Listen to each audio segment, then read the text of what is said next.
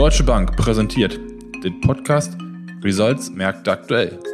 Mein Name ist Sebastian Neckel und ich spreche mit Dr. Ulrich Stephan über Themen, die die Weltwirtschaft bewegen. Der Lockdown in Deutschland wurde verlängert. Was bedeutet das für die deutsche Wirtschaft? Was bedeutet es auch für die deutsche Wirtschaft der Amtsantritt von Joe Biden? Fallen die Strafzölle weg? Wir müssen in Richtung Norwegen gucken. Auch wenn die Notenbank nichts getan hat, könnte es trotzdem sein, dass in zwei Jahren die Zinsen angehoben werden. Und zu guter Letzt, die Achterbahnfahrt in der Türkei scheint erstmal beendet zu sein. Wie wird es weitergehen? Ja, Uli, wir befinden uns im Superwahljahr in Deutschland, ähm, nachdem im letzten Jahr in den USA gewählt wurde, dieses Jahr bei uns. Im September natürlich das Highlight mit der Bundestagswahl, vorher noch sechs Landtagswahlen. Die CDU hat letzte Woche einen neuen Vorsitzenden gewählt mit Armin Laschet. Inwieweit siehst du den Wahlkampf als Risiko ein in der Covid-19-Bekämpfung, dass vielleicht zu, zu viel parteipolitisch gespielt wird? Oh, Sebastian, das ist natürlich jetzt eine sehr politische Frage. Ähm, aber ich glaube, wenn man die Äußerungen der einzelnen Politiker verfolgt, kann man jetzt schon Wahlkampf wahrnehmen, äh, denn äh, oder würde das einfach mal festmachen an dem Beispiel, dass äh, die SPD ja äh, dem Gesundheitsminister Spahn einen Fragenkatalog zum Einkauf und zur Verteilung der Impfstoffe vorgelegt hat. Äh, also allein das zeigt, wenn die Regierung sozusagen der Regierung Fragen äh, auf solchem offiziellen Weg stellt, dass da offensichtlich Wahlkampf schon eine Rolle spielt. Lass uns mal noch ein bisschen auf Covid-19 eingehen. Der Lockdown wurde verlängert äh, bis Mitte Februar. Ähm, du hattest beim letzten Mal gesagt, du blickst eigentlich trotz äh, des ersten Lockdowns relativ zu, äh, positiv in die Zukunft der, der deutschen Wirtschaft für dieses Jahr noch. Was vermutest du oder wovon gehst du aus? Wird der Lockdown nochmal verlängert und wie wirkt sich das, was wir jetzt haben, die Verlängerung schon auf die Wirtschaft aus? Ja, also ich war bei unserem letzten äh, Gespräch, was wir geführt haben, optimistisch aufgrund der Tatsache, dass die Industrieproduktion zugelegt hat, dass die Auftragseingänge der Industrie ja schon ab äh, oder seit Oktober wieder über dem Vorjahresniveau liegen, äh, dass die Stimmungsindikatoren relativ gut sind und damit die Industrie äh, uns eigentlich hilft, hier Wachstum äh, zu generieren. Die Serviceleistungen liegen sicherlich da nieder. Und das sehen wir ja jetzt auch wieder in dem jetzigen Lockdown, dass äh, die Industrie weiterhin produzieren kann, weil die Wertschöpfungsketten intakt sind, äh, weil man auch äh, auf der Welthandelsseite entsprechend agieren kann, vor allen Dingen Richtung China und Asien. Ähm, aber natürlich die Dienstleistungen doch immer härter betroffen sind. Da würde ich auch erwarten, dass wir noch die eine oder andere Insolvenz sehen. Und so wie es die Politik ja schon geäußert hat, glaube ich auch nicht, dass im Februar alle äh, Beschränkungen wieder aufgehoben werden, sondern äh, da wurde ja klar schon signalisiert, dass es wohl zuerst mal die Kitas und die Schulen sind und dann wird man äh, graduell, vorsichtig äh, vielleicht weiter öffnen im März und in den April hinein. Dann hilft uns natürlich irgendwann auch das Wetter. Hoffentlich haben wir dann ja auch mehr Impfstoff und können mehr impfen. Also ich würde doch glauben, dass wir im ersten Quartal noch ähm, sehr umfangreiche Einschränkungen sehen werden, sicherlich auch im zweiten, aber vor allen Dingen im ersten Quartal äh, und dass das natürlich dann auch auf die Wirtschaft drückt, wie gesagt, vor allen Dingen im Bereich der Dienstleistungen. Das heißt, ähm, zahlenmäßig, äh, was schätzt du jetzt? Wo werden wir Richtung Ende 2021 auslaufen mit dem äh, Wirtschaftswachstum? Ja, die meisten Prognosen waren ja am Jahresanfang von so viereinhalb, fünf Prozent ausgegangen. Auch die Deutsche Bank hat viereinhalb ähm, Prozent Wachstum für 2021 in der Prognose stehen. Man sieht aber doch jetzt, dass äh, nach und nach äh, volkswirtschaftliche Forschungsinstitute, also sei es das Weltwirtschaftsinstitut in Kiel oder das IFO-Institut oder oder oder, die Prognosen nach unten korrigieren ähm, Richtung drei Prozent. Ähm, und insofern kann das natürlich schon sein, dass dieser doch längere Lockdown, den wir jetzt erleben, ähm, der ja auch nicht so vorherzusehen war, weil er natürlich mit der Mutation des Virus zusammenhängt, äh, dass dieser dann doch Wachstum kostet und äh, wir insgesamt nicht das erhoffte hohe Wachstum sehen werden von, wie gesagt, viereinhalb bis fünf Prozent, was am Anfang äh, des Jahres oder am Ende des letzten Jahres prognostiziert worden war, sondern möglicherweise doch nur Richtung drei Prozent plus auslaufen werden. Ja, auch die EZB scheint ja momentan so ein bisschen im abwartenden Modus zu sein. In der ersten Sitzung in diesem Jahr gab es keinerlei Veränderung am geldpolitischen Kurs. Das ist eigentlich auch so erwartet worden. Ähm, wie sieht die EZB momentan den aktuellen Konjunkturausblick und wie ist vor allem auch Ihre Einschätzung in, in Bezug auf Inflation in der Eurozone? Ja, die EZB hat auch die Entwicklungen, wie gerade beschrieben, äh, wahrgenommen.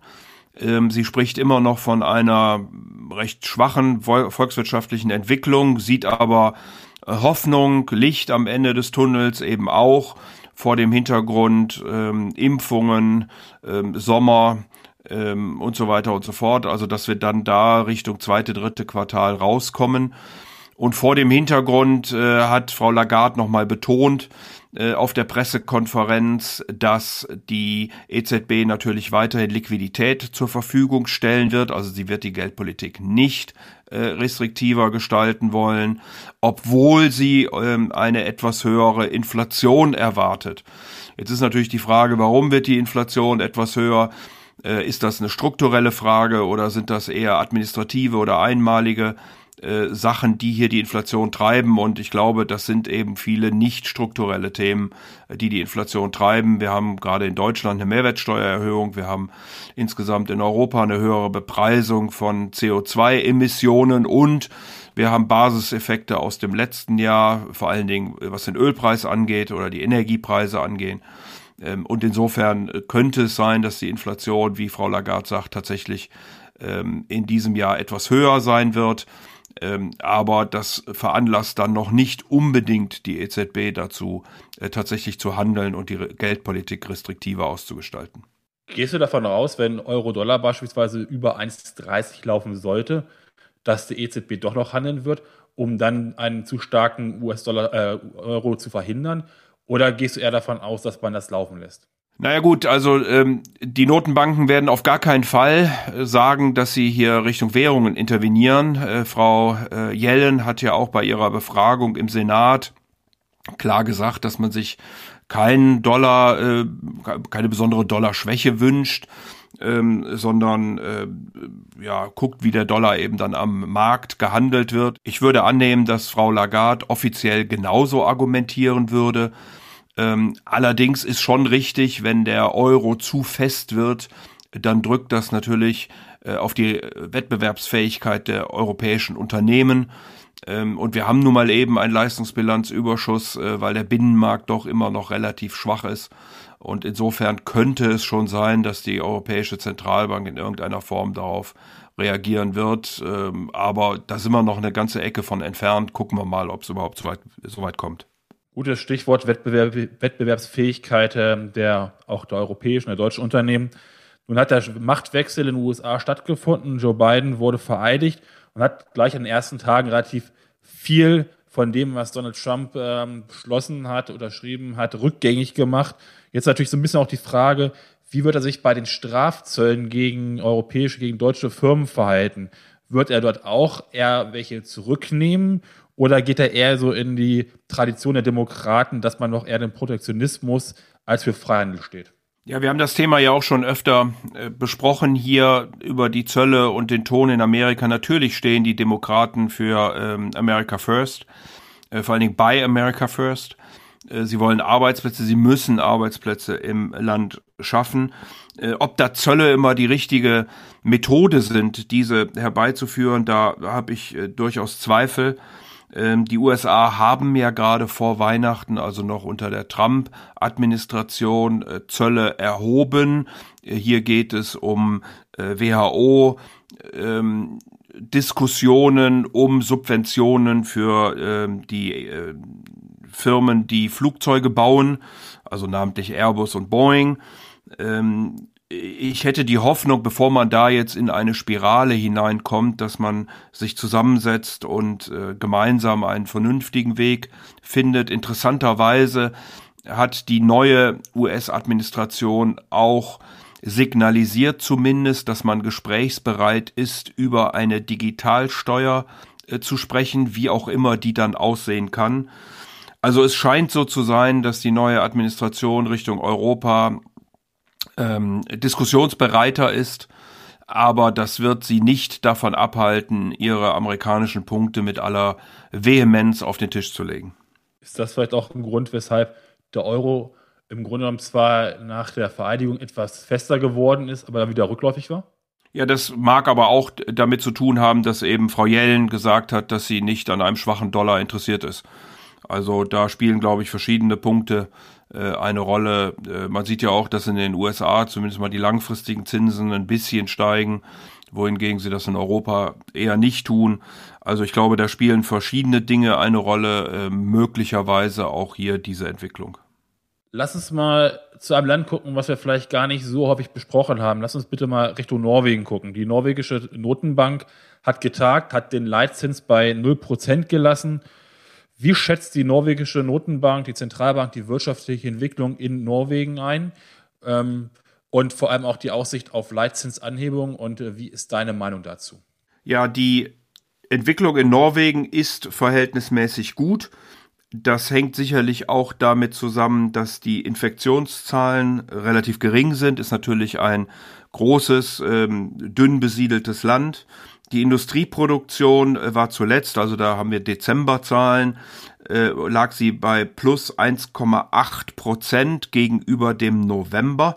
Also auch hier sehen wir doch eine sehr ordentliche Entwicklung. Die Stimmungsindikatoren, äh, also diese berühmten äh, Purchasing Manager Indizes, ähm, für die Industrie, für das verarbeitende Gewerbe liegen bei 51,9, also auch hier stark im expansiven Bereich.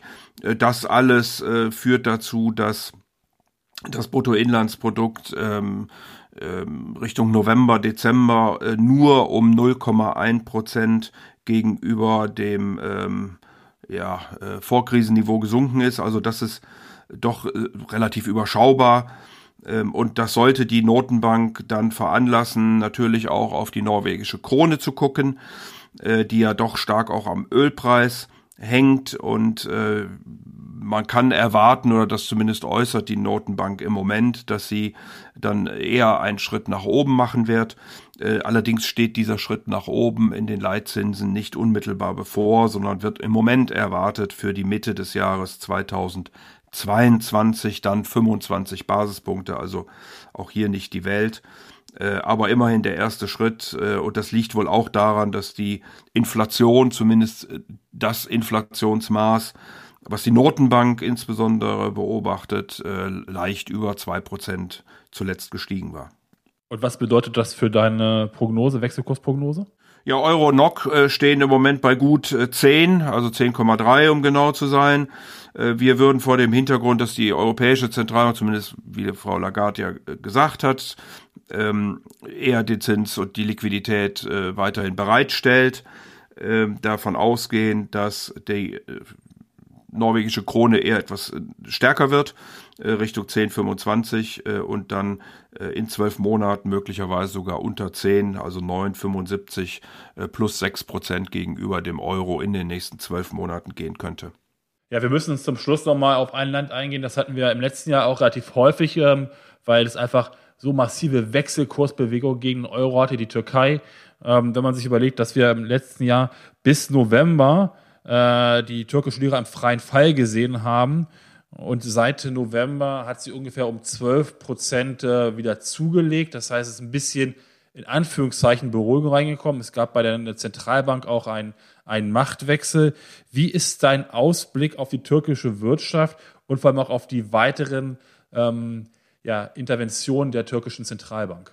Also man muss schon sagen, dass der Wechsel sowohl im Finanzministerium wie auch in der Notenbank äh, gewirkt haben. Damit einher ging natürlich auch ein massiver Anstieg der Leitzinsen, ähm, der ja stattgefunden hat. Äh, die Inflation ist nach wie vor hoch, ist sogar zuletzt angestiegen von 14 im November auf 14,6 Prozent im Dezember. Äh, überraschenderweise hat die Notenbank jetzt im Januar äh, nicht reagiert, was aber wohl damit äh, zu tun hat, dass äh, zuletzt äh, die Indizes für die wirtschaftlichen Aktivitäten etwas schwächer waren, auch die Kreditvergabe etwas schwächer war Ob man davon jetzt direkt schon eine Schwäche ableiten kann, äh, das ist allerdings zu bezweifeln, denn die Industrieproduktion hat im November um 11 Prozent year und year, also im Vergleich äh, zum November 2019 zugelegt. Auch die Einzelhandelsumsätze haben um 11,9 Prozent sogar zugelegt. Äh, das sind doch schon sehr starke Zahlen. Und insofern scheint etwas Zutrauen in die Türkei zurückzukommen, dass die Notenbank tatsächlich jetzt die Inflation ähm, bekämpfen will, dass sie es ernst meint ähm, und dass ähm, damit einfach Vertrauen, wie gesagt, wieder in die Wirtschaft hineinkommt, Investitionen stattfinden, Geld wieder zurück in die Türkei fließt. Ähm, aber solange die Inflation so hoch ist, äh, muss sie das auch weiter durchziehen. Ich hatte ja gesagt, von November auf Dezember nochmal ein Anstieg der Inflation und ähm, da wird sie voraussichtlich dann im nächsten Monat äh, wieder agieren müssen. Ja, Uli, vielen Dank das ist ja eigentlich auch mal ganz schön, dass man äh, aus der Türkei doch zumindest ein bisschen positive Nachrichten schon mal wahrnehmen kann. Ähm, du hast es angesprochen, wir müssen auch ein bisschen abwarten, wie jetzt ähm, Joe Biden weiter agieren wird, wie ähm, die äh, Fed äh, weiter agieren wird an den Märkten, ob die EZB gewesen, äh, eventuell darauf reagiert äh, und vor allem, und ich glaube, das steht über allen, und zwar global, wie sich die Pandemie weiterentwickelt und inwieweit man es hinkriegt, möglichst schnell möglichst viele Leute mit Impfstoff zu versorgen. Vielen Dank.